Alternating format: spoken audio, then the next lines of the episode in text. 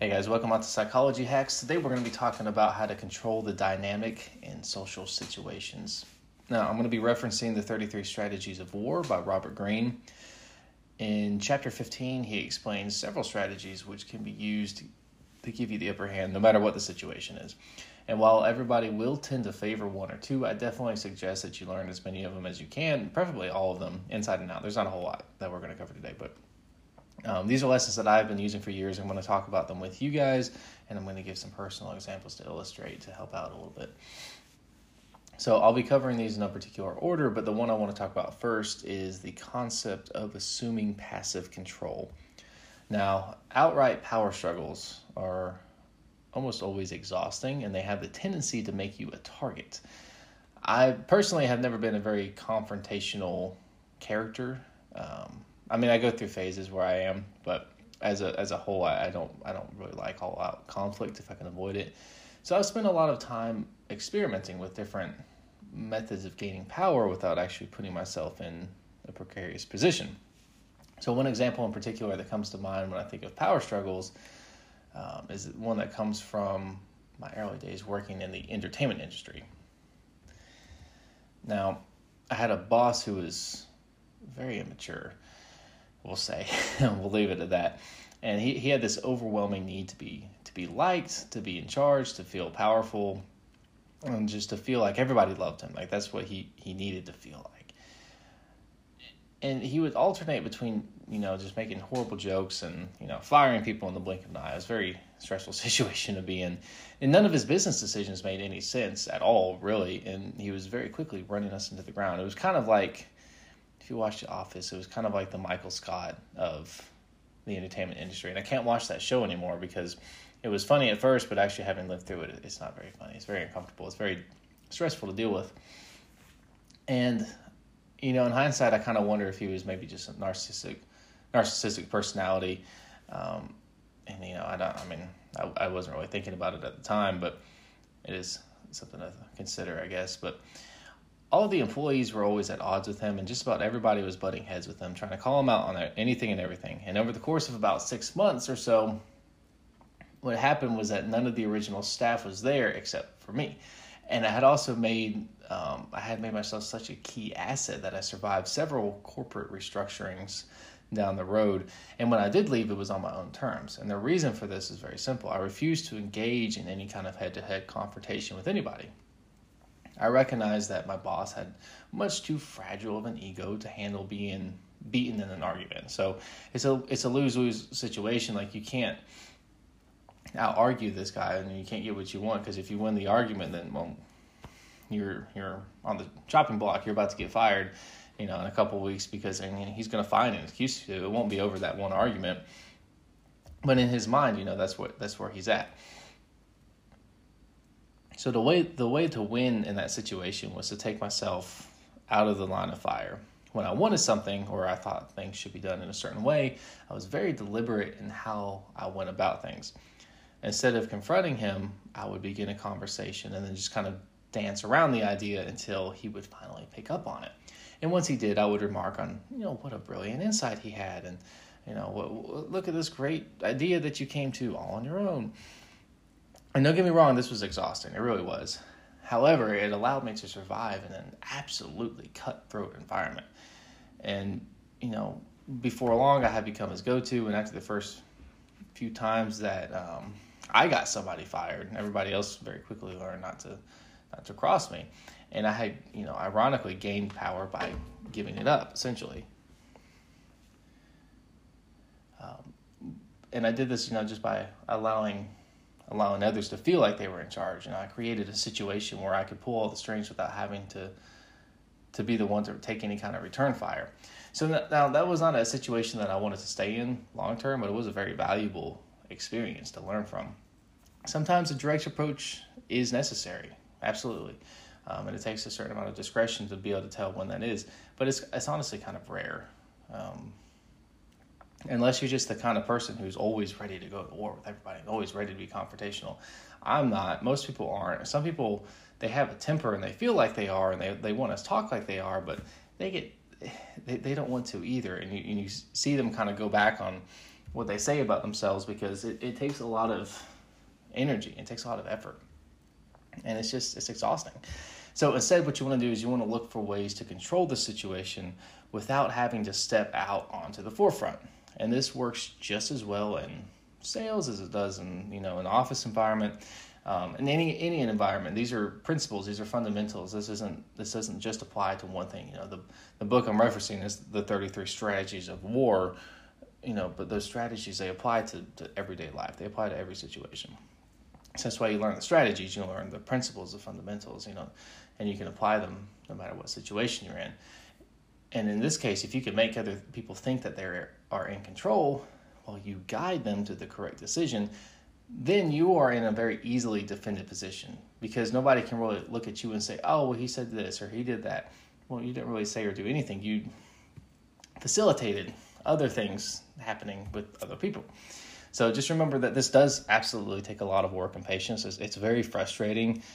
Um, I, I think it's kind of rewarding to, to be the one, the puppet master pulling the strings, but at the same time, it's it's a lot of work. it really is.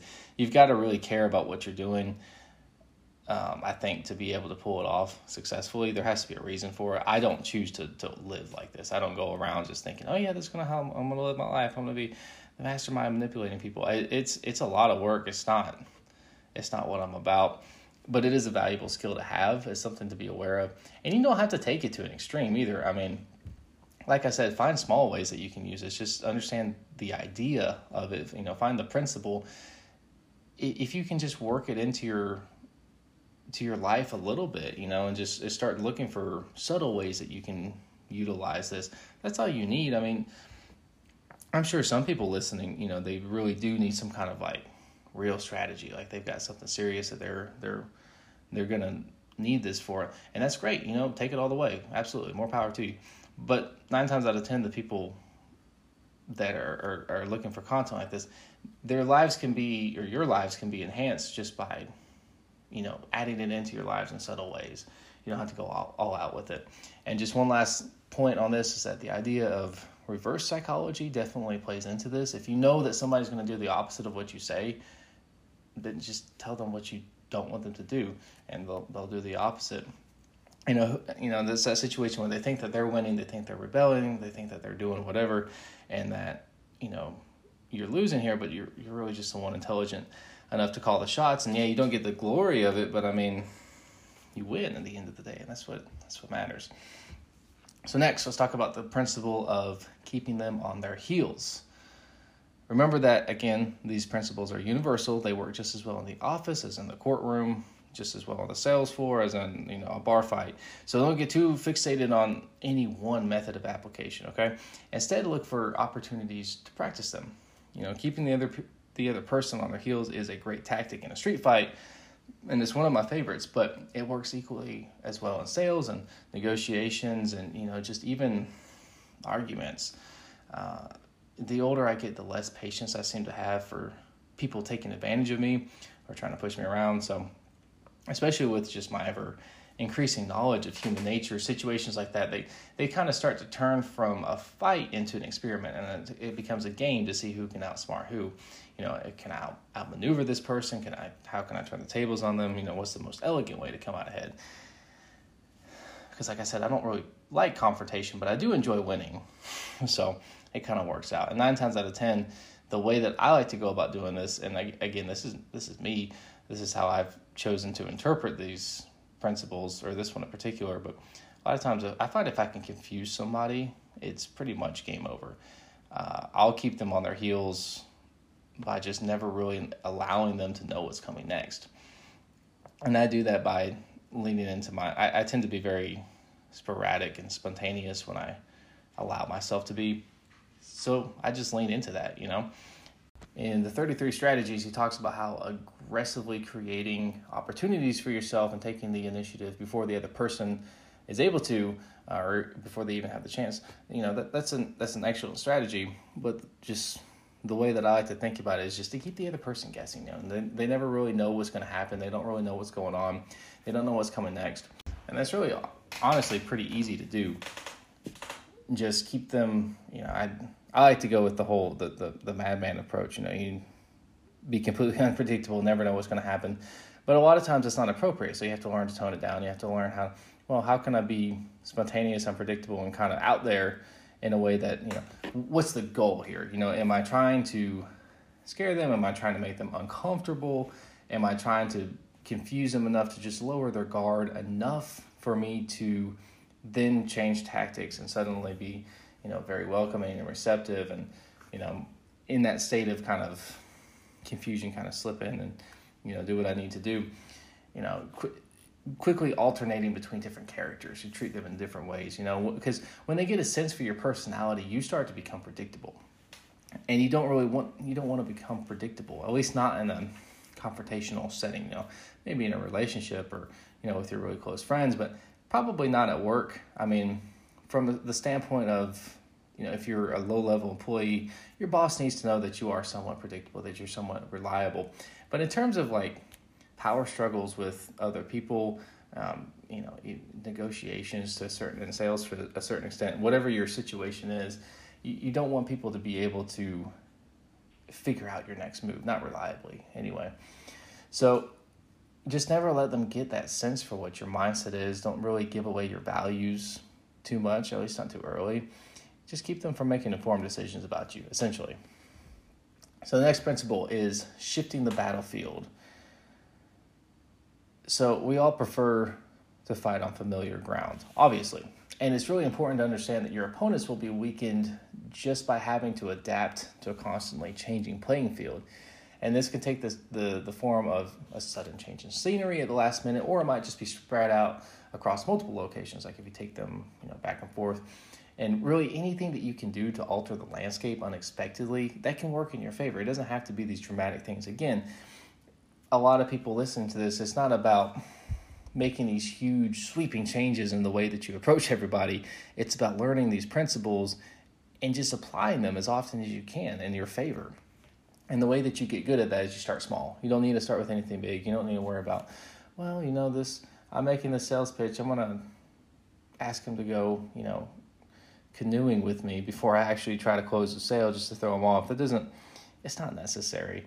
What you need to do is you need to understand how it works and you need to get good at using it to the point where you don't have to think about it anymore, where it just it, it occurs naturally. So, for example, if somebody's shy and timid, because um, we're gonna we're gonna back up a little bit. we'll talk about some of the ways that it doesn't have to be these big sweeping things. It can be something small and subtle.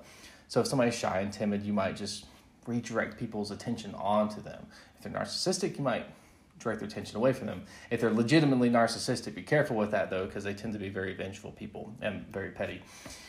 Uh, if somebody is prepared to sit down and negotiate with you, maybe you instead you take them through a walk through a distracting environment. Maybe you can make the, the environment that you're in more distracting unexpectedly without taking them anywhere.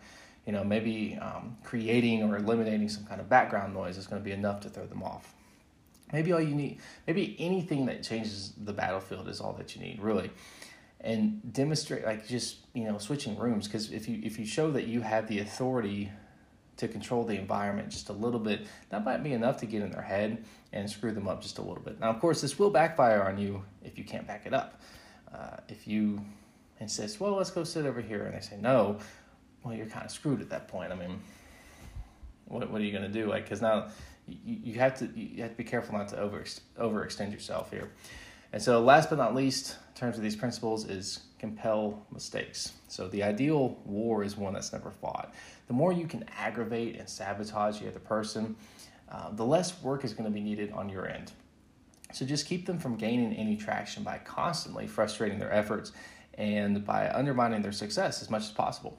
Uh, Robert Greene talks about playing on the emotional weaknesses as well, which is going to let me circle back around to our last episode, which is the five basic human weaknesses fear, lust, anger, greed, and sympathy. And those are going to become a theme from now on.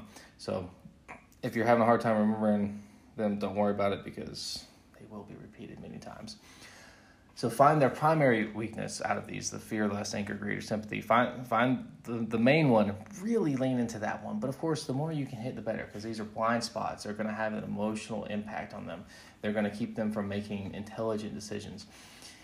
And you know, over time, doing this over and over again, that it will start to make them uh, make decisions that are rushed and you know not thought out very well. There'll be emotional decisions, decisions that will lead to their downfall fairly quickly, honestly.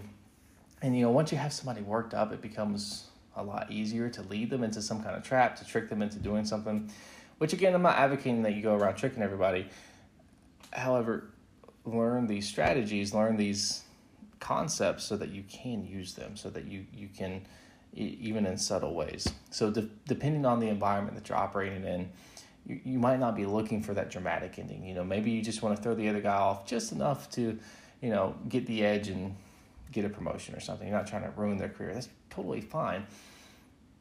Just do as much as you can to really absorb these. Start small. Don't worry about doing everything all at once.